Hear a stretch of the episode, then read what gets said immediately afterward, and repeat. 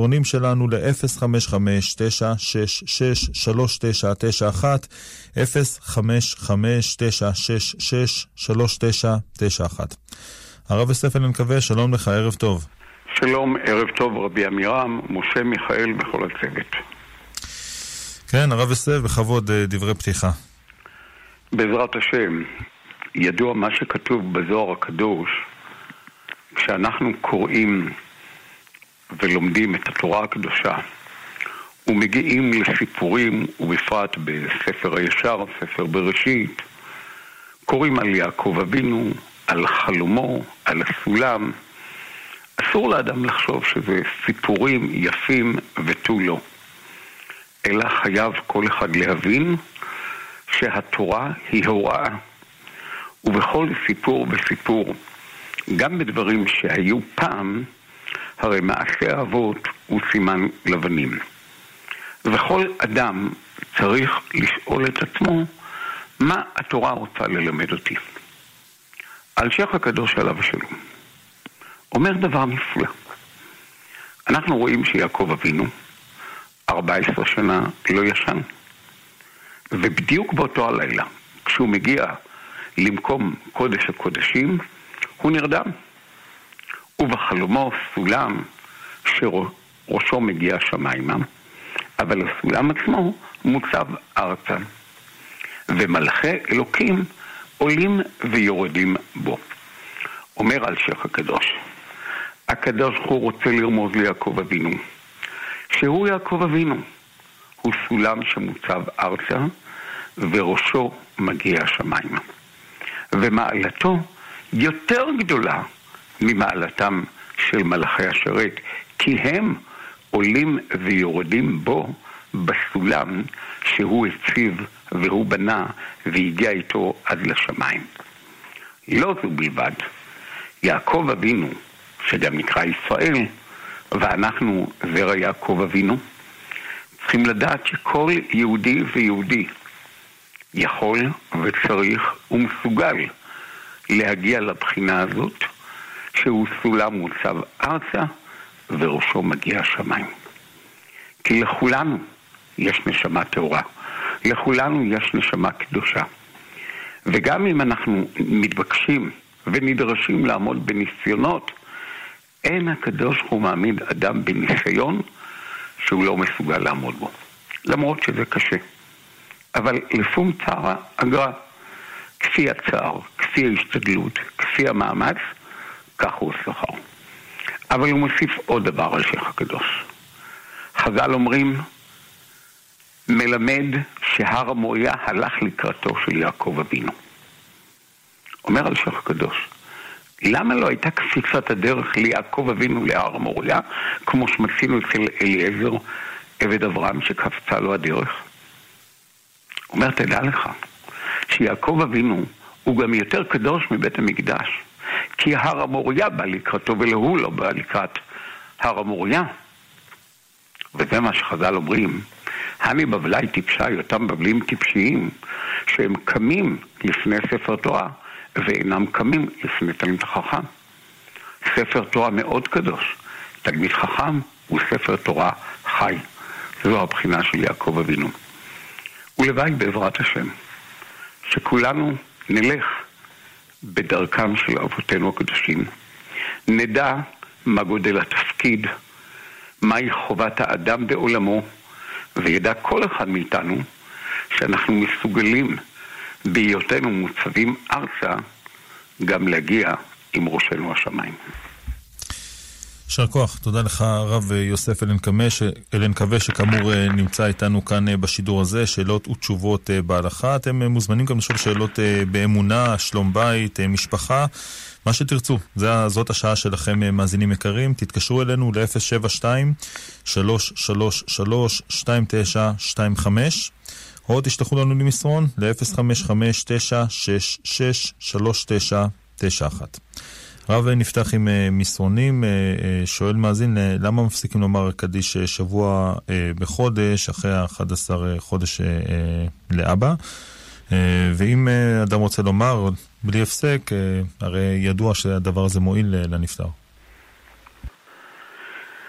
קודם כל, לגבי מעלת אמירת קדיש על הנפטרים, צריך לדעת שזה דבר גדול מאוד ודבר חשוב מאוד, ובמדרש מופיע הסיפור של רבי עקיבא, שפגע בו באדם אחד שכבר לא, לא היה מן החיים, ראה אותו שהוא מפוחם, שאל אותו למה, ואמר יש לי בן אחד, ואינו יודע לומר קדיש, ורבי עקיבא לקח את אותו הילד ולימד אותו, והילד אמר קדיש על אביו.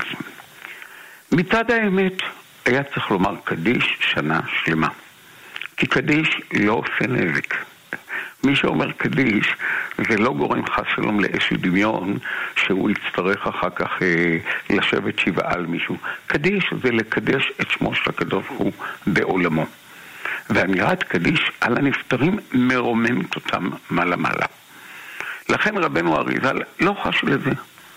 והוא באמת אמר קדיש 12 חודשים, שנה שלמה. אלא מאי?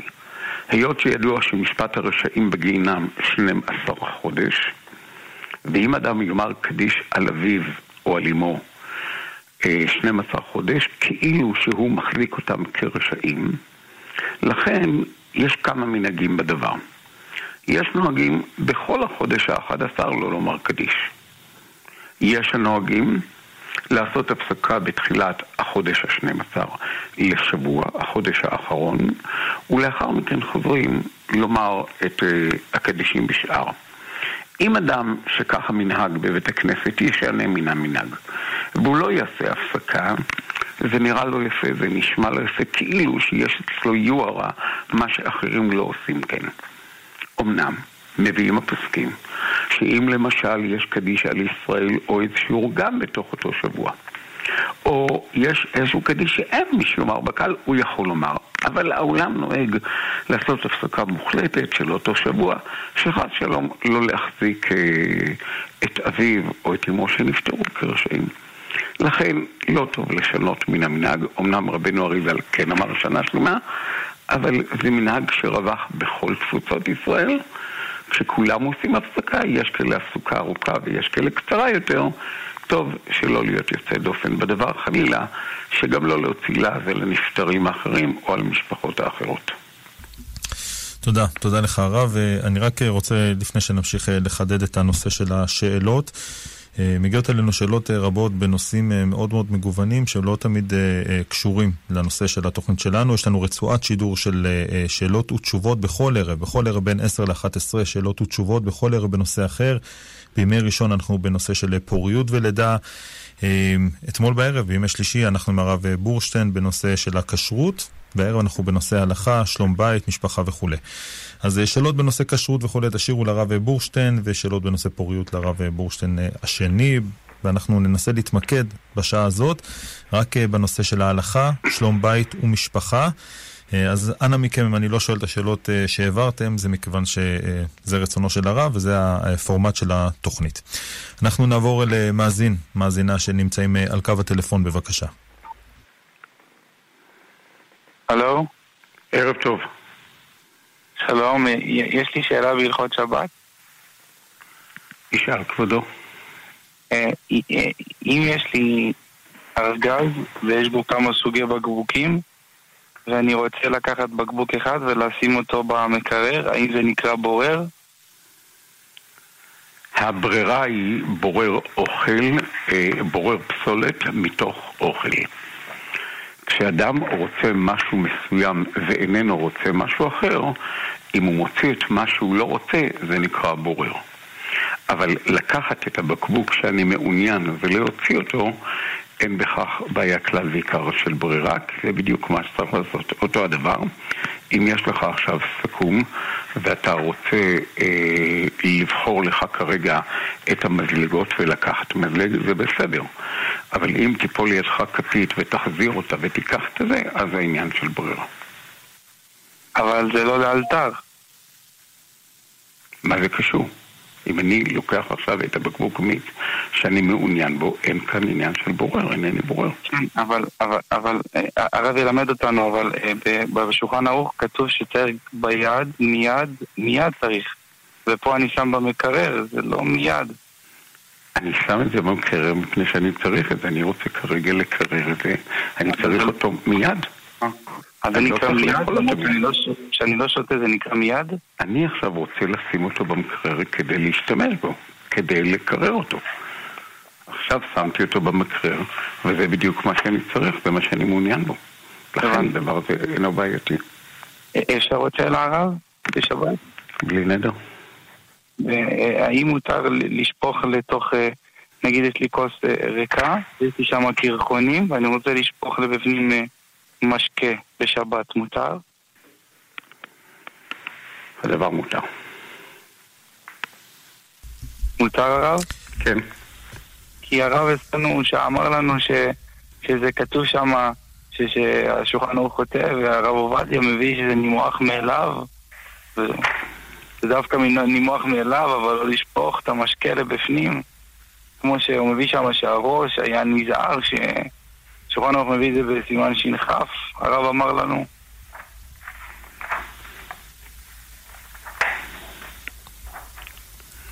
לא שמעתי את החלק האחרון של מה שאתה שואל.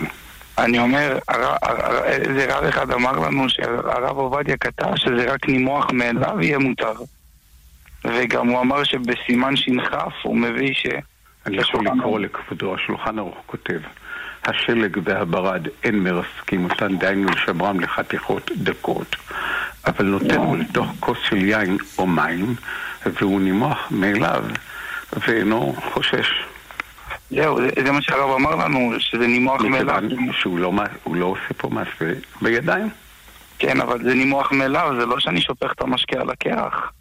זה דהיינו שאני, ככה הרב אמר לנו שיש משקה ואני שם את הקובייה והיא נימוחה מאליה. אבל זה לא שאני שופך את המשקה לתוך הקרח וממיש את הקרח. ואז הוא אומר לנו שם בסעיף ט"ו אולי, שהראש היה נזהר מלעשות אה, צרכיו הקטנים על גבי שלג. אין הכי נמי, אז אה, זה דבר אחר, האם מותר להטיל מרגליים או לא, זה אה, עניין אחר. רואים שגם אם הוא לא מתכוון, זה, זה אסור. הרב ילמד אותנו. בוא ניתן- בוא ניתן לרב להשיב בבקשה. מחילה, מחילה, מחילה. אין הכי נמי, מרן באמת כותב שם שכשהוא נימוח מאליו אין בכך בעיה, אבל ההשוואה מלכתחילה מצד הדין היא לעומת משבר בכוס, משבר אותם לחתיכות הדקות כדי שיזובו מימיו. כדי לשים ישירות פה, וזה נמצא בתוך הכוס, או גם אחרת, הדבר הזה הוא אינו דומה. למרות שיש מקום. אה, יש מקום לשים קודם כל את המים ולאחר מכן אה, לשים את הקרח, אבל הדבר אינו מעכב. תודה רבה. תודה רבה. תודה, תודה רבה אה, לשואל. נמשיך עם עוד מאזינים, בבקשה. שלום כבוד הרב, ערב טוב. אני מבקש לשאול האם מותר לקנות מהשוק פירות וירקות, ואם כן, מה מותר לקנות?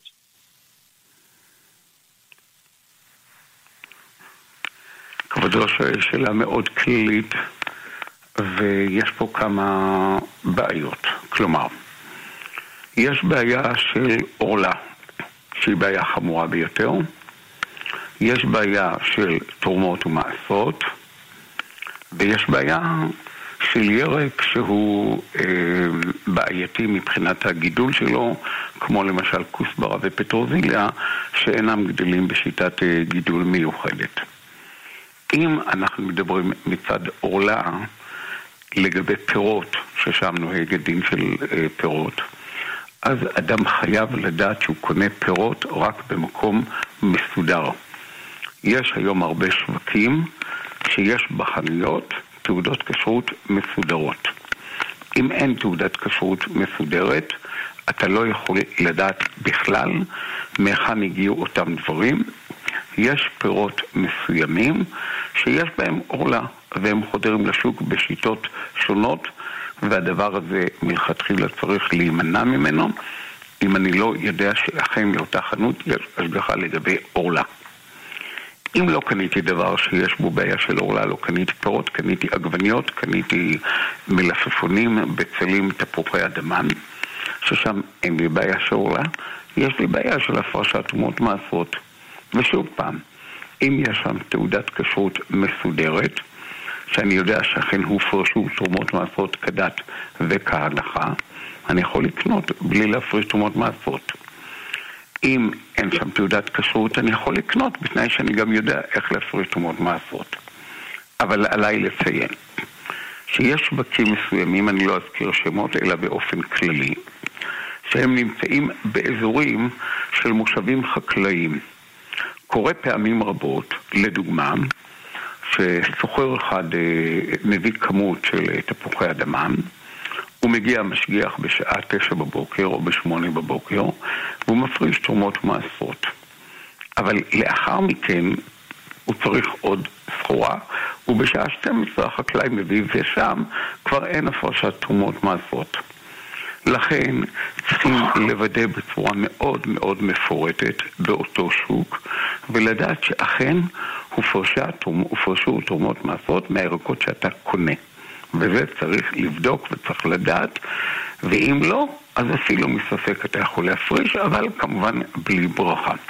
בכלל, ברכה בקושי מברכים, מפני שרק במקום שיש לי תבל ודאי, ואני יודע גם שהוא גדל במקום של חיוב ודאי. הגענו לעניין השלישי. כן. כבוד הרב, הרב לא ממליץ לקנות מהשוק. לא, לא אמרתי לא. הגענו לדבר השלישי, שזה הירק ללא תולעים או עם תולעים.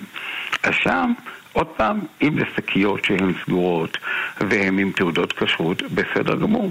אם לא, לא, אינני יכול חס ושלום להגיד שאסור לקנות בשווקים.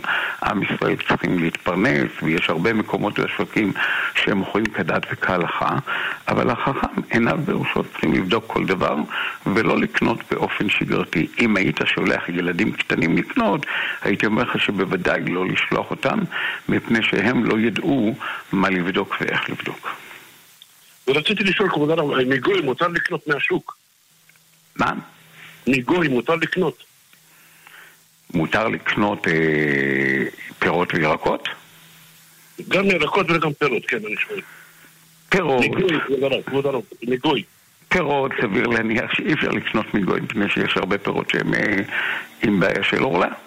לגבי ירקות, אם זה כמו תפוחי אדמה וכולי, מותר. אני לא נכנס לעניין הזה של להחזיק ידי עכו"ם, ובפרט בטח לא בשבוע כזה, שאנחנו משתדלים לקנות uh, מיהודים. אבל זו שאלה אחרת.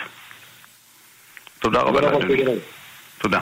תודה, תודה רבה אה, למאזין. הרב אה, אה, מסרון, אה, שואלים אם קריאת ארבע אה, נקראת על שם ארבעת המלכים, ארבעת הזוגות שקבורים בה, מדוע היא אה, אינה נקראת קריאת ארבעה, אלא קריאת ארבע? מדוע היא נקראת קריית הארבע? אז קודם כל, אה, יש אה, הרבה פירושים למונח של ארבע, יש גם בזוהר הקדוש פירוש שלישי מעבר ל... לאותם דברים שציינת, יש גם כנגד ארבעת היסודות של אש, מים, רוח ועפר למשל, שהם אה, יסודות שבאדם, והרבה פעמים ארבע וארבעה אינם מכוונים דווקא זה כמו באר שבע ולא באר שבעה. אז כך דרכה של התורה הקדושה, למרות שיש בזה כמה אה, פירושים שונים כנגד מי הם הארבע או אותם ארבעה. אם זה אימהות, בוודאי זה ארבע. אם זה אבות, אז אה, אלו הם שלושה, אבל גם ארבע אימהות לא כפורות שם, אלא שיש לנו את אה, בני הזוג, חוץ מרחל אמנו, עם אדם וחווה, שהם קבורים שם.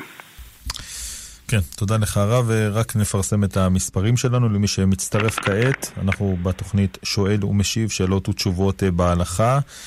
בהלכה, שלום בית, זוגיות, אתם מוזמנים להתקשר אלינו ל-072-333-2925. תשלחו לנו מסרון לתיבת המסרונים ל-055-966-3991. עוד מסרון הרב ברשותך, כותב לנו מאזין, מגיעות בקשות רבות לתרומה, לתרומה עבור אנשים הנמצאים במצבים רפואיים הדורשים הוצאה כספית גדולה. אם מקבל הפנייה יודע שהסכום שנרשם הוא לא מדויק, וגבוה בהרבה מהסכום האמיתי לאותו טיפול, מה עליו לעשות? אינני יודע אה, אם יש מישהו שיודע בדיוק מהן ההוצאות, והשאלה מי שלח לו את אותו מסרון. לצערנו, יש תופעות כמו אה, דברים שהתפרסמו, אני אינני מכיר, אבל הם התפרסמו בתקשורת, שהיו מקרים של אסונות, רחמנא ליצלן, לפני כחודשיים, ומישהו התחזה בשם משפחה מסוימת וביקש כסף. אז כשאדם תורם אה, כספים, הוא צריך לדעת בבירור למי הוא תורם ואיך הוא תורם. אני לא אציין שמות של עמותות, כדי חס שלום לא לפגוע באף אחת אה, אם לא אזכיר את שמן, אבל כל עם ישראל יודע שיש כמה עמותות רפואיות שעוסקות בזה בצורה מסודרת ביותר וטובה ביותר. ובוודאי דרכן אפשר לתרום ולדעת שהכסף הולך אה, בצורה מסודרת להצלת חיים. אלא מאי? שאם אה, פלוני או אלמוני מבקשים ממך, צריך לדעת מי המבקש ומה העניין. לא תמיד טיפול רפואי אה, מסתיים רק באותו דבר, מפני שיש לפעמים תרופות שהן לא בסל הבריאות, יש תרופות יקרות, יש פעמים הוצאות של בדיקות רפואיות כאלה ואחרות, ולא לכולם יש אה, ביטוחים רפואיים שמכסים כל דבר. לכן אה, אסור לנו לחשוד בפלוני שמבקש כסף שהוא מנפח ומגזים, אלא אם כן יש סבירות אה, לחשוב שיש פה איזושהי הונאה. אבל אה, שכל אחד יחקור למה פלוני צריך, ואני גם אינני יודע אם הפלוני מפרסם שהוא צריך כך וכך כסף. הרי לפעמים יש עניינים של ניתוחים בארץ או בחוץ לארץ, יש אה, הוצאות שהן אה, הכרחיות, כמו למשל שהייה בחוץ לארץ לצורך טיפול רפואי, ושהייה בבית מלון וכרטיסי טיסה. אז אנחנו לא כל כך יכולים לדעת בדיוק מהם גודל ההוצאות. אבל אם יש עמותות שחס שלום יש איזשהו חשד או חשש שהדברים אינם נכונים, יברר. אני יכול לספר, שאחת העמותות הגדולות בארץ שעוסקת בתחום הזה, אה, שמעתי רינון על אותה עמותה שהרבה כספים אה, לא עוברים לצרכים רפואיים. התקשרתי ישירות למנכ"ל העמותה וביררתי איתו, והסתבר שהיה מישהו שהייתה לו מגמה להשמיץ את אותה עמותה. אז הדברים דורשים ביאור. אבל צריכים לזכור שיש הלכה שמביא הירושלמי במסכת פאה, שספק צדקה צדקה, כשיש ספק בצדקה עדיף לתת מאשר לא לתת. תודה, תודה לך רב, אנחנו מיד נשוב אל המסרונים, יש אה, מאזינים על קו הטלפון, בבקשה. שלום לרב, שלום. ערב טוב לך. כן, שלום טוב. Uh, השאלה שלי זה בעניין של קריית שמע. אני שומע ברדיו בהרבה מקומות שהרבה רבנים, uh, אני לא שומע את הביטוי של העין בשמע ישראל. הלא יש חשיבות רבה בדבר הזה. שמע ישראל, ולא לא באלף אלא בעין. כבודו יודע שיש אה, שולחן ערוך מפורש בדיוק על הדבר הזה בשני מקומות. קודם כל, לגבי קריאת שמע עצמה, יש סימן מפורש בשולחן ערוך, בסימן ס"א, שם כתוב שיקרא קריאת שמע בכוונה, באימה, ביראה, ברטט ובזיין, וגם כן אה, זה בהתחלה, ויש גם אה, הלכות שחייב לקרוא את המילים כמו שצריך, למשל בסימן אה, בס"א, בהלכה ס"ז, ידגיש בד' שלא תקרש, ולא יחטוף בחטא, ולא יאריך באלף, אז בוודאי ובוודאי צריך לקרוא כדת וכהלכה, וכן על זה הדרך אה, כתוב שם שצריך לומר נשבע בעין, שלא יהיה כמו נשבע בה', שזה מלשון שבי, וכן כיוצא בזה. וחוץ מזה, יש אה, הלכות מפורשות לגבי אלו שקוראים עינין אלפין ואלפין עינין. לכן ברור הדבר שכך צריך מאוד מאוד להשתדל. יש אנשים שגם בשגרת לשונם אינם מבחינים בין א' לבין עין, ו... מסיבה זו, בין היתר עשה הקדוש ברוך קיבוץ הגלויות, שגם בני גלויות שלא התרגלו לומר עין, שהיא אה, מבטאת את העין ולא את האלף ולא את האה, צריכים להרגיל את עצמם, כן, לומר את הקריאה הנכונה והרהוטה. וברוך השם, אני שומע היום הרבה בעלי קוראים במקומות שונים ובנוסחאות שונות, שמשתדלים לדקדק בדבר. ואם כבודו יתקשר לעורר ולהבהיר, אשרה ואשר חלקו. יש לי שאלה נוספת, שייך לזה, למה מלמדי תינוקות שהתחייבו לדעת לבטאות את העין, שהילדים ילמדו את זה, שכולם בתלמידי תורה, שחבל פיהם של תינוקות שיש בית רבן, חשיבות רבה. אז הנה, כבודו עכשיו קורא פה לכל המלמדים ולכל המורים שיחנכו את ילדיהם, אם זה בתלמודי תורה ואם זה בלימודי בוקר או אחר הצהריים, שידקדקו וילמדו את הקריאה הרהוטה והנכונה. תודה רבה לך. אני מאמין שרבים שמעו את דבריך, והדברים יתקבלו על לב אוזניהם. אני מאוד מודה לרב. וכן למור. תודה. הרב, אה, אה, נמשיך עם המסרונים. אה, כותבים לנו, חלמתי שהשכנה שלי הביאה כלב גדול אליי והושיבה אותו בביתי. מבקשת לדעת מה פשר החלום ומה עליי לעשות. יש ביטוי של חלומות שב ידברו. ואת החלומות יש אפשר, שתי אפשרויות לבטא אותם. או שאתה אומר חלומות שב ידברו, או שאתה אומר חלומות שב ידברו. והשאלה היא כראות הרואה איפה הוא נמצא. יש גם לפעמים עוד דבר, שלפעמים אדם חולם מתוך הרהורי לבו, ישנם דברים מסוימים שככה הם אה, באים מתוך מחשבה ביום, ו... אה, זה בא אליו בלילה. אז קודם כל, מה שרגילים לומר בדרך כלל, בין אם זה בחלום ובין אם זה בנגלה, אז יש אפשרות לומר ולכל בני ישראל לא יכרז כלב ולשונו. זה דבר שהוא חשוב שאדם יאמר. והגמרא בברכות בדף אה, נ"ו מפרטת את העניינים של ראיית אה, כל מיני דברים, מה עושים בחלומות. אז הטוב ביותר הוא אה, לעשות לעצמך הטבת חלום אם החלום מטריד את השואלת. פירושו של דבר שהיא יכולה, אם זה מאוד מטריד אותה, בברכת כהנים למשל, אה, אה, להיות בבית הכנסת ולומר את אותה הטבת חלום, היא יכולה גם לא להתרגש מה... מהדברים הללו ולהאמין שיכול להיות שזה בא מערעור לב. אבל אם השואלת חושבת לרגע לחשוד באותה שכינה ולחשוב שהיא עושה לה איזשהו דמיון של נזק, אז לא כדאי להפליג מתוך חלומות ולהוציא לה על שכנות. שתקבל את החלום הזה בקלילות, אם זה מסיק לה, שתיתן צדקה, שתלמד קצת מהלכות אה, כלבים, יש אה, כלבים שהם מאוד מועילים. פעם אחת אה, בדרכי לגוש קטיף עצרו אותי חיילים עם משאית מיוחדת ואמרו לי, אנחנו מבקשים שתעשה מי שברך לכלבים. אלו היו כלבים מיוחדים שעוזרים לגלות כל מיני דברים מסוכנים. אז כלבים כאלה, או כלבי נחייה של אנשים שאינם רואים טוב, רואים הרבה. זה דברים ש... טוב לחשוב גם על דברים טובים. אם החלום מציק לה, תיתן צדקה, תפרוק את חלומה על ידי צדקה.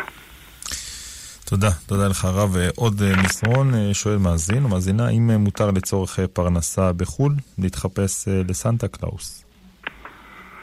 ברוך השם שאני לא יודע מה, מה פירוש המילה שאמרת. אני חושב שמדובר על משהו של נוצרים. כן. צריך להתרחק מאוד מכל דבר של אביזרי הוא של עבודה זרה. אמ, לא להגיע בוודאי לא לדברים שהם בגדר משמשי עבודה זרה.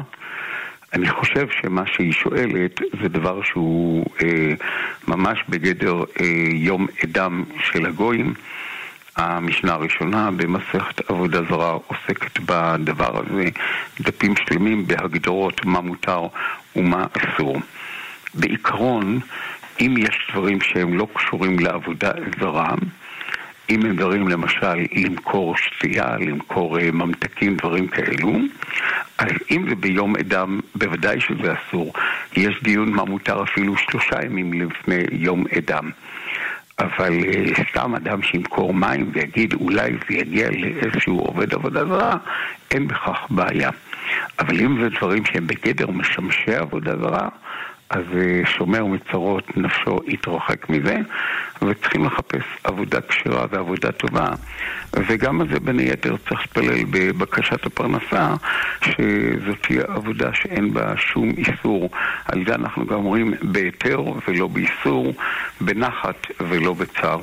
אני מברך את השואלת שהיא תמצא לה עבודות יותר מתאימות וראויות לבת ישראל, שהיא תתפרנס ביושר ובכשרות, ולא תצטרך להגיע לדברים של עבודה זרה. כמדומני, הדבר הזה הוא ממש בגדר של אה, משמשי עבודה זרה. כן. או השואל, לא יודע מי... שואל, שואלת, אינני יודע. אה, נמשיך עם עוד מסרון ברשותך הרב, אה, כותבים לנו, התארחנו השבת אצל חמותי, היא הניחה בשבת בבוקר תבשיל שרובו נוזל על הפלטה. כשהביאו אותו לשולחן, התפארה במעשה ידיה, אני ובעלי לא ידענו מה לעשות, מאחר וידענו שיש איסור, מאידך פחדנו לפגוע בה. מה עושים? הרב מרדכי אליהו עליו השלום היה עושה עצמו אוכל במקרים כאלו. אה, הגמרא מביאה סיפור על רבי מאיר, זה גמרא בעבודה זרה, שנתבקש למלכות והגיע ל...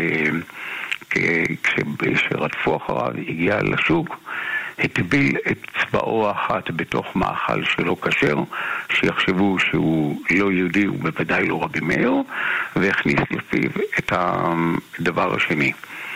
אז uh, כאן יש פה שאלה עדינה. מצד אחד לא רוצים לאכול ובצדק, מפני שזה אוכל שהוא שם שלא כהלכה. ולא צריכים לוותר על ההלכה הזאת מסיבות אחרות. מה גם שזה דבר שהוא פשוט לאסור, ולא דבר שיש פה צדדים להקל.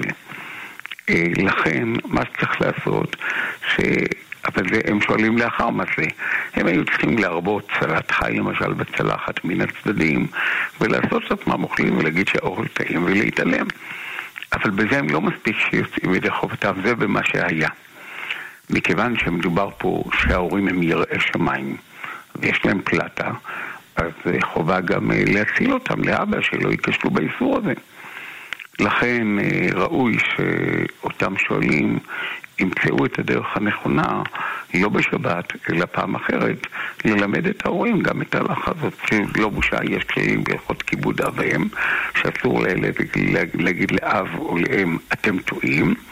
אבל אפשר להגיד להם, למדנו בהלכה שבשבת, כאשר מניחים על פלטה, יש כמה תנאים, בין היתר שזה יהיה אוכל יבש, ועוד כמה עניינים כדי שחלילה גם לא ייכשלו כשלעצמם, וחזקה שהם יבואו להתארח עוד פעמים רבות אצל ההורים האלה.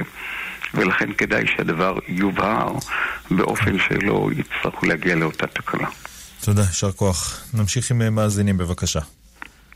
הלו. ערב טוב. שלום וברכה. ערב טוב. לגבי טהרת המשפחה, אה, לגבי אישה שהיא אה, לא רוצה שאנחנו נשמור את טהרת המשפחה, היא, היא, היא, היא, היא טובלת, אבל אה, היא לא מסכימה, היא רוצה נגיעות וכדומה. לא, לא, לא, לא, לא, לא את המצווה, כן, אבל טוב. היא רוצה, כאילו, זה חשוב לה. כבודו שואל שאלה שהיא אה, עניין מאוד צנוע, אה, אי אפשר להיכנס לפרטים, אני אומר באופן כללי. אה, אני מבין שמדובר באישה שהיא בעלת תשובה. אה, לא, היא לא, לא, לא דתייה, היא מתחזקת. כלומר, מדובר לא באישה... היא עוד לא, עוד לא דתייה. טוב, אז מכיוון שמדובר פה באישה שהיא בתחילת הדרך לקבלת טהרת משפחה, הנושא הזה הוא מאוד מאוד בעייתי, אוי לי מיצרי ואוי לי מיוצרי. אם אה, נאמר לה את כל ההלכות במילואן, אז היא לא תעשה שום דבר, והיא לא תקפיד על כלום, ואם לא נאמר, אז אפשר חלילה שיהיה פה מכשולת בדברים שהם איסור של כרת, או דברים שקרובים לכרת. לכן, זו שאלה מאוד אישית, וחייבים לשאול את אותו רב או את אותה רבנית שקשורים לאותה אישה מה לעשות, כי יש פעמים שמצווה להתעלם ויש פעמים שצריכים להיזהר שלא ללחוץ יותר מדי. חס שלא מתכן שאם תהיה דרישה כלפי אותה אישה לקיים את כל כללי ההלכה, שזו דרישה מוצדקת, אבל זה יכול לגרום לה לסגת מכל העניין, וחלילה וחס לא לעשות שום דבר של טהרת המשפחה. לכן זו שאלה מאוד אישית, זה לא נושא לרדיו, זה נושא לרב או לרבנית שמכירים את המשפחה ויכולים להנחות אותם. צריכים מאוד מאוד להיזהר בעבותות של אהבה, לא להיכשל בייסורים וגם לא לגרום חלילה שהאישה הזאת תבוא לעבור על ייסורים יותר חמורים. תודה, תודה רבה. תודה אנחנו נמשיך עם אה, אה, מסרונים הרב, אה, שואל, שואלים מאזינים. אה, רצינו לדעת למה לא מנהיגים שבישיבות אה, תיכוניות אה, יניחו תפילין בכל היום כולו, ושואלים בעצם האם יש בעיה בכלל שבחורים ישימו תפילין במשך כל היום. ידוע שמצוות הנחת תפילין היא מצווה מאוד חשובה, והיא איננה שייכת רק לתפילה, למרות שעיקרה, כמו שמופיע בשולחן ערוך בסימן כ"ה, זה עניין ששייך לתפילה עצמה. אבל ידוע שיש מעלה להיות עם התפילין במשך כל היום כולו, ולא בכדי השולחן ערוך כותב שם שאם מניע תפילין כמה פעמים ביום, צריך לברך עליהם בכל פעם, מפני שכך היה המנהג, אה, וכל שכן כאשר לומדים ומניחים תפילין בזמן הלימוד, יש לזה חשיבות גדולה, ויש בזה גם סגולה של אה, וראיתם למען תזכרו שעל ידי הנחת התפילין אדם זוכה לזכור היטב את אה, דברי התורה, ויש בזה חשיבות גדולה מאוד. אלא שמצד שני יש הלכות מאוד אה, מגבילות לגבי אדם שיש לו היסח הדעת או הרהורים או דברים כאלה, ולא בכדי ההלכה היא שאדם חייב למשמש בתפילין בכל שעה, כמו שכתב השולחן ערוך, שלא יסיח את דעתו מהם. אז מהסיבות הללו צריכים לדעת אילו תלמידים ובאיזו ישיבה יש מקום לתקן את המנהג הזה, ובאילו מקומות אין מקום לתקן את המנהג הזה, זה תלוי באנשים. מה גם שלחייב על מנהג חסידות, בוודאי בוודאי שאין לזה שום מקום, כי חס שלום, אם אתה מחייב מישהו לנהוג בחסידות, יכול להיות שאחר כך הוא יבוא לפשוט בעיקר עצמו, ולא יוצא אפילו את העיקר לקיים. ולכן הרבה נזהרים בדבר. אם כי מי שכשלעצמו תלמיד שרוצה ומעוניין להתחזק ולהיות עם תפילין ולשמור על הגוף בנקיות הגוף ובטהרת המחשבה, אז אדרבה, יבורך. תודה רב. נמשיך עם עוד אה, מסרונים. אה, שואלים האם ניתן אה, להדליק נרות לצדיקים ביום ההילולה בבית, כגון לרבי מאיר, לרחל אמנו, לצדיקים נוספים. מנהג העולם שככה עושים.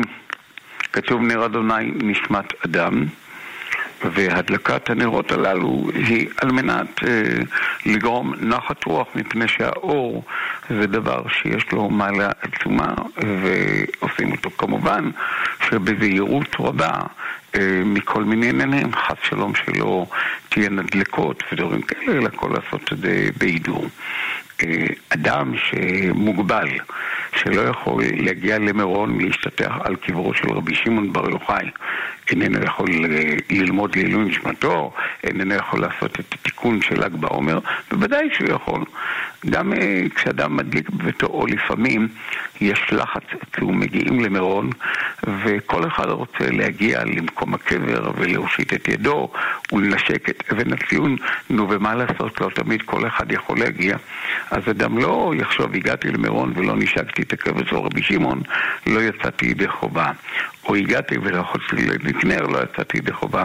המנהג הוא מנהג העולם שמדליקים נר בכל מקום שנמצאים ומכוונים שיהיה נר השם נשמת אדם להרבות אורה גם לעילוי נשמת הצדיקים. זה מנהג שיסודו בהררי קודש. תודה הרב. נמשיך עם מאזינים בקו הטלפון, בבקשה. שלום, ערב טוב. ערב טוב. כבוד הרב. רציתי לשאול באיזה תנאי מותר לקטוף פירות וירקות שמגדלים ולאכול מיד בלי להפריש תרועות מנפות. כלומר, מיד מהגינה. כבודו מדבר שאתה בעל הבית. אתה בעל אה, הגינה, או שאתה עובר בחוץ? לא, לא, כמובן שאני בעל הגינה, או שזה באיזה מוסד כזה או אחר, בבית ספר. לא, יש מקומות שבהם זה גזל או שזה ספק גזל ואדם צריך לדעת שלא לקחת. כי לפעמים אנשים מרשים לעצמם אה, לקחת מפירות שהם לא שלהם, גם אם זה נמצא בצידי דרכים. כלומר, האדם עצמו צריך מצד אחד להפקיר אותם ולאפשר לכולם ליהנות אה, ושלא ייכשלו בזה, אבל מצד שני, אדם צריך לדבר. אבל לגבי הדבר שאתה מדבר, מדובר באכילת ארעי. אם מדובר בבעל הבית עצמו, אז הטוב ביותר שכשהוא נמצא בגינה, אם הוא נמצא באותו המקום ולא מכניס את הפירות אליו הביתה, אלא אוכל בגינה, אז כשהוא אוכל פרי אחד זה בסדר גמור, הוא יכול לאכול פרי אחד מתחת לעץ. כמובן שלא מדובר באיסורים, לא של שבת ולא כיוצא באלו. ואם אה, אוספים אה, כמות מסוימת גם... לא, כשזה ברגע שזה מגיע לכמות, צריך כבר להפריש את זה ולא להסתבך עם זה, צריך להכניס את זה אה, שיראה פתח הבית או איפה שרוצים, ומפרישים. אבל גם אם אדם למשל אה, נמצא בגינה, ואדם אה, רוצה למשל אה, לאכול בגינה, אז הוא לא חייב להכניס את הפירות הביתה כדי להפריש תרומות מעשרות, הוא יכול להפריש על תרומות מעשרות כשהוא נמצא בגינה עצמה, שם הוא מפריש ושם הוא אוכל אותם. צריך להקפיד שפרי אחד אתה אוכל במקום.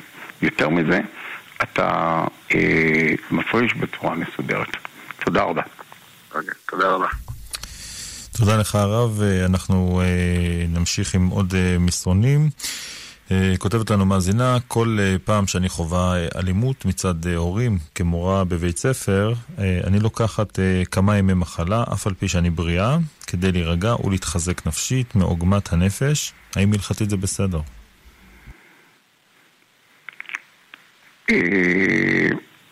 שואלת, האם זה בסדר שהיא הולכת הביתה והיא לא מלמדת ילדים? זה בוודאי לא בסדר.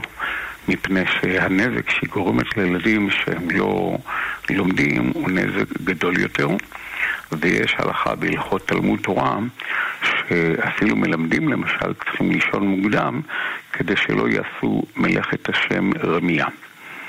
אז מצד אחד, אם היא לוקחת כמה ימי חופשה, היא גורמת לעשות מלאכת השם רמייה, מפני שהיא לא עושה את עבודתה כמו שצריך. מצד שני, היא רגישה מדי, וזה טוב.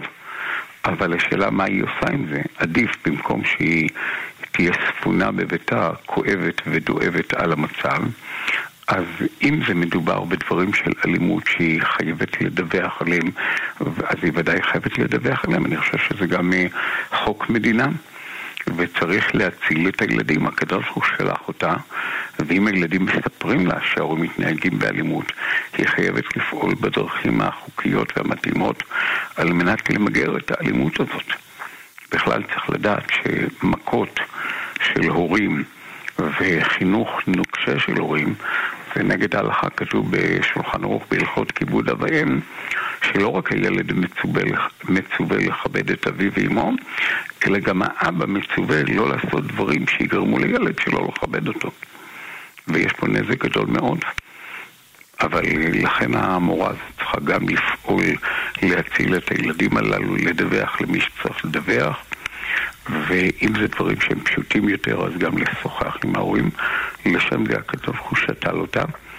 ואם היא לא מסוגלת, אינני יכול להגיד לה שתתפטר, אבל יכול להיות שהתחום של ההוראה לא מתאים לה, כי היא לא יכולה להעניש את הילדים בכך שהיא לא מגיעה. והדבר הזה דורש ברור, כדאי שהיא תברר מה מקומה ומה מעמדה, ושתדע שאם יש שליחות מסוימת שהיא נשלחה אליהם לשמיים, שתבצע את זה כמו שצריך. טוב, אנחנו נמשיך עם עוד אה, מסרונים. אה, כותב לנו מאזין, חלמתי שנחש הקיש אותי. מה זה אומר? נחש בחלום. אני רואה שברוך השם, יש לנו שער פתרון חלומות האלה. החלומות של הנחשים ושל בעלי החיים הם אה, מצויים אצל, אצל אנשים. אז יש עצה של, בפשטות, בחלום של נחש. קודם כל, שאדם יבדוק את עצמו אה, בענייני לשון הרע. מפני שהעניין הזה של אה, נחש שבא אה, בחלום הוא אה, דבר שבראש ובראשונה יכול לרמוז לעניין של לשון הרע, שאולי אדם נכשל בו, וידוע אה, שהנחש מלגלג על בני אדם. הוא אומר, אני מקיש ועושה את הדבר הזה. אבל אה, אתם, מי מונע מכם? הגמרא בברכות מביאה שמי שרואה נחש בחלום זה סגולה לפרנסה, ואם גם מקיש אותו, אז הוא זוכה לזכר, לשכר כפול. אז יש פה סגולות טובות. מצד אחד שישמח בדברי חז"ל, ומצד שני שיעשה קצת חשבון נפש, אולי חלילה הוא נכשל בעניינים של לשון הרע.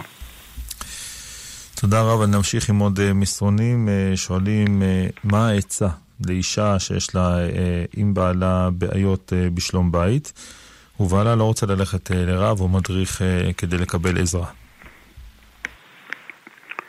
זו אחת הבעיות היותר קשות אצל בני זוג, שהאחד אומר, הבעל אומר לאישה, או שהאישה אומרת לבעל, לי אין שום בעיות, אם לך יש בעיות, תלך אתה ותדבר. זו הבעיה היותר גדולה, כשלא מוכנים לדבר. כי כשמוכנים לדבר ומוכנים לשמוע ולהשמיע, אז יש עם מי ועל מה לדבר. כשלא מוכנים לדבר, אה, זו בעיה. השאלה היא מה עומק העניין ומה היקף המחלוקת שיש בין הבעל לבין האישה. אם מדובר בדברים של מה בכך שהם לא משמעותיים, אז אפשר פשוט אה, להתעלם ולהמשיך הלאה. אבל במידה ומדובר בדברים שהם מערערים את היסוד של הבית ושל המשפחה, האישה צריכה אה, לדבר עם הבעל ברחל בתך הקטנה, שכדי שהבית יתקיים הם חייבים לעבור איזשהו אה, טיפול או בירור יסודי איפה הם נמצאים. עכשיו, הרבה פעמים כשהטיפול נעשה על ידי אנשים יראי שמיים, אפשר להבין גם כן מה יסוד המחלוקת ומה שורש המחלוקת ועל מה מתקוטטים. כי לפעמים ההתקוטטות הם על דברים כל כך קטנים וגם לא משמעותיים, אבל יש עוד דבר. לכולנו יש תכונות שונות. האישה צריכה לדעת אה, מהן תכונותיו של הבעל, והבעל מהן תכונות האישה. יש דברים שאפשר לשנות, יש דברים שאי אפשר לשנות. אי אפשר לדרוש מאדם, מאיש או מאישה, שיהפכו את הטבע שלהם לגמרי, ובמקום להיות אה, א', שיהיו ב', או ב', א'. אז צריכים לדעת אה, לנסות להגדיר את התחומים של הוויכוחים, ולהשתדל מאוד כן להגיע להידברות, מפני שבלי הידברות זה לא דבר טוב ולא דבר מועיל. הרב, אני רק רוצה להשלים את השאלה ששאלה מקודם אותה מורה, כי היא פשוט מוסיפה, זה למען, אה, לעזור לה ולמלא את השאלה. היא כותבת שיש לה, לה ממלאת אה, מקום כנראה קבועה, והיא מסבירה שהיא היא זו, היא עצמה היא זו שחווה את האלימות מצד ההורים. הבינותי. כן. אני, אם היא חווה, כלומר ההורים מתנהגים כלפיה באלימות, הדבר הזה הוא חמור מאוד, והיא חייבת אה, לשתף פה את אה, המנהל או המנהלת ואת האנשים הממונים על כך מצד משרד החינוך, וזה לא יכול להיות שתהיה מורה שמלמדת כאשר היא נמצאת באיומים כאלה או אחרים. הדבר החמור מאוד, לא שק חבטות. מורה זה הדבר היקר ביותר שיש אה, להורים כלפי הילדים שלהם. ואוי להם להורים שמתנהגים בצורה אלימה כלפי המורים. אני לא חושב שהפתרון ללכת הביתה הוא פתרון, אלא היא צריכה לערב פה את המערכת שהעניין יטופל. לא יכול להיות שהורים ירמסו אותה ולא ינהגו בה בכבוד. אתה יודע, יש הלכה בראש חודש, היה מנהג שבערב ראש חודש היו נותנים פרוטות לתלמידים כדי שייתנו למלמדים. מצד הכרת הטוב, המילה מלמד את הבן שלך תורה, אתה כל ראש חודש נותן לו מתנה. כך היה מנהג בעם ישראל.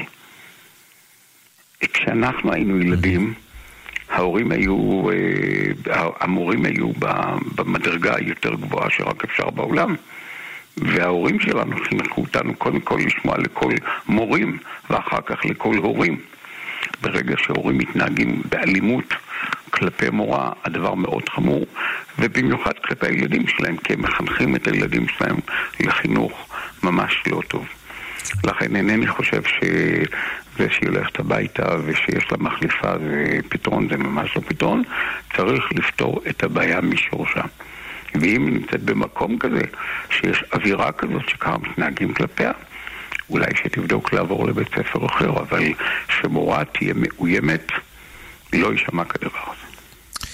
תודה, תודה לך רב. נשתדל אה, בשלוש דקות בערך שנשארו לנו להכניס עוד אה, משהו או שניים. אה, האם מותר לומר פתאום הקטורת בכל שעות היממה? יש עניין של אמירת מקרא בלילה, שלא קוראים מקרא בלילה. ולכן הטוב ביותר לומר את הקטורת ביום. מה גם שאמירת הקטורת, הקטורת הייתה בבוקר, מחצה בוקר, מחצה בערב, שזה כנגד שחרית וכנגד מנחה. אבל יש פעמים שלצורך תיקונים מסוימים או בבעיות של, אה, כמו שכתוב בזוהר הקדוש, שה, שהקטורת מבטלת אה, גזרות רעות וכיוצא באלו, יש מקרים שבהם, במקרים חמורים יותר, שאמרו גם בלילה. יש בכלל את uh, תשובתו של רבי שלום משאש עליו ושלום, שלמרות שכתוב שאין קוראים מקרא בלילה, אבל הוא אומר, אם למשל אדם אין לו ברירה אלא בלילה, הוא בוודאי יכול להקריא לעצמו בדבר הזה. אז אם מדובר לאחר חצות הלילה או מדובר ביום, הדבר הזה הוא בסדר גמור. אם מדובר בערב כשיש צורך, אז כשיש צורך מיוחד יש מקום להקל, אבל בדרך כלל לא אומרים בערב את הקטורת. כן, עוד אה, מסרון הרב כותבת מאזינה שבשנת אה, אבל על אה, אימה, היא שואלת מתי וכמה מותר לה לבקר בבית העלמין. כדאי שהיא תדע שהרמב"ם כותב שצריך להימנע כמה שיותר. אומרים על הגאון מווילנה שפעם בכמה שנים אינני יודע כמה הוא עלה להשתתח על קבר אמו, זה מצד אחד. מצד שני, יש כאלה שפוקדים את הקברות קצת יותר, ועד כדי כך ראש הישיבה הרב ציודה קוק עליו השלום סיפר פעם בדיחה שהייתה אישה שדעתה קצת משובשת והיא הלכה לחכם לתנות את צרותיה ובין היתר היא אמרה לו שלפחות לחברות שלה יש קבר של הורים שהם יכולים להשתטח, אבל היא, ההורים שלה חיים, אז אין לה קבר שיכולה להשתטח עליו. וזו הייתה בדיחה שראש הישיבה היה נוהג לספר כששאלו אותו בעניינים הללו. אה, יש עדות שנוהגים פעם בכמה חודשים וכיוצא באלו, זה תלוי כפי הרגשת הלב, אבל אם היא שואלת אותי, שתעשה יותר חסדים, יותר מצוות, יותר דברים שהם לעילוי נשמת הנפטרת, אה, ותמעט קצת יותר, ומה גם שאישה בבית העלמין, אז אה, יש אזהרות המקובלים שתכסה את עיניה וכיוצא באלו מפאת הסכנה, ואם היא כבר באה, לא, לא במעמד הנשים, הדבר הזה עדיף יותר לעשות דברים אחרים, אבל יש צורך אישי לכל אחד, וגם הרגשה פנימית שלפעמים אדם ככה נעתק ממקומו והולך לקברי אבותיו. טוב, הרב, זמננו תם, שאלות רבות uh, עוד ממתינות, שאלות יפות מאוד, uh, שהייתי מאוד רוצה להמשיך, אבל אין כבר uh, זמן, אני מתנצל אני רוצה לאחל רפואה שלמה לדוד כן. בן סילביה. ולשובל מיכאל בן מיכל הפצועים ולהתפלל למען כל עם ישראל שתהיה רפואה שלמה, חיים ארוכים, טובים ומתוקנים לכלל ישראל ובייחוד לכל תושבי עוטף עזה או עוטף ישראל, כל אחד כפי שיגדיר את זה. תודה לך ותודה למאזינים היקרים. ואנחנו מודים לך, הרב יוסף אלם כזה, רב מועצה אזורית של גוש קטיף. מודים גם לצוות השידור, למשה זמיר שהיה להפקה, מיכאל אולשוונג היה הטכנאי שלנו, אני עמירם כהן הייתי כאן איתכם. אחרי חדשות השעה 11, הרב שלום ארוש, ראש ישיבת חוט של חסד, אה, בהמשך של שאלות ותשובות אה, בנושאים אה, שונים. אתם כבר מוזמנים גם לשלוח כבר מסרונים. בחצות, ז'וז'ו אבוטבול, מדברים איתכם. ולאחר מכן שיעורי התורה שלנו, בית מדרש משודר. שתהיה לכם המשך האזנה נעימה. לילה טוב.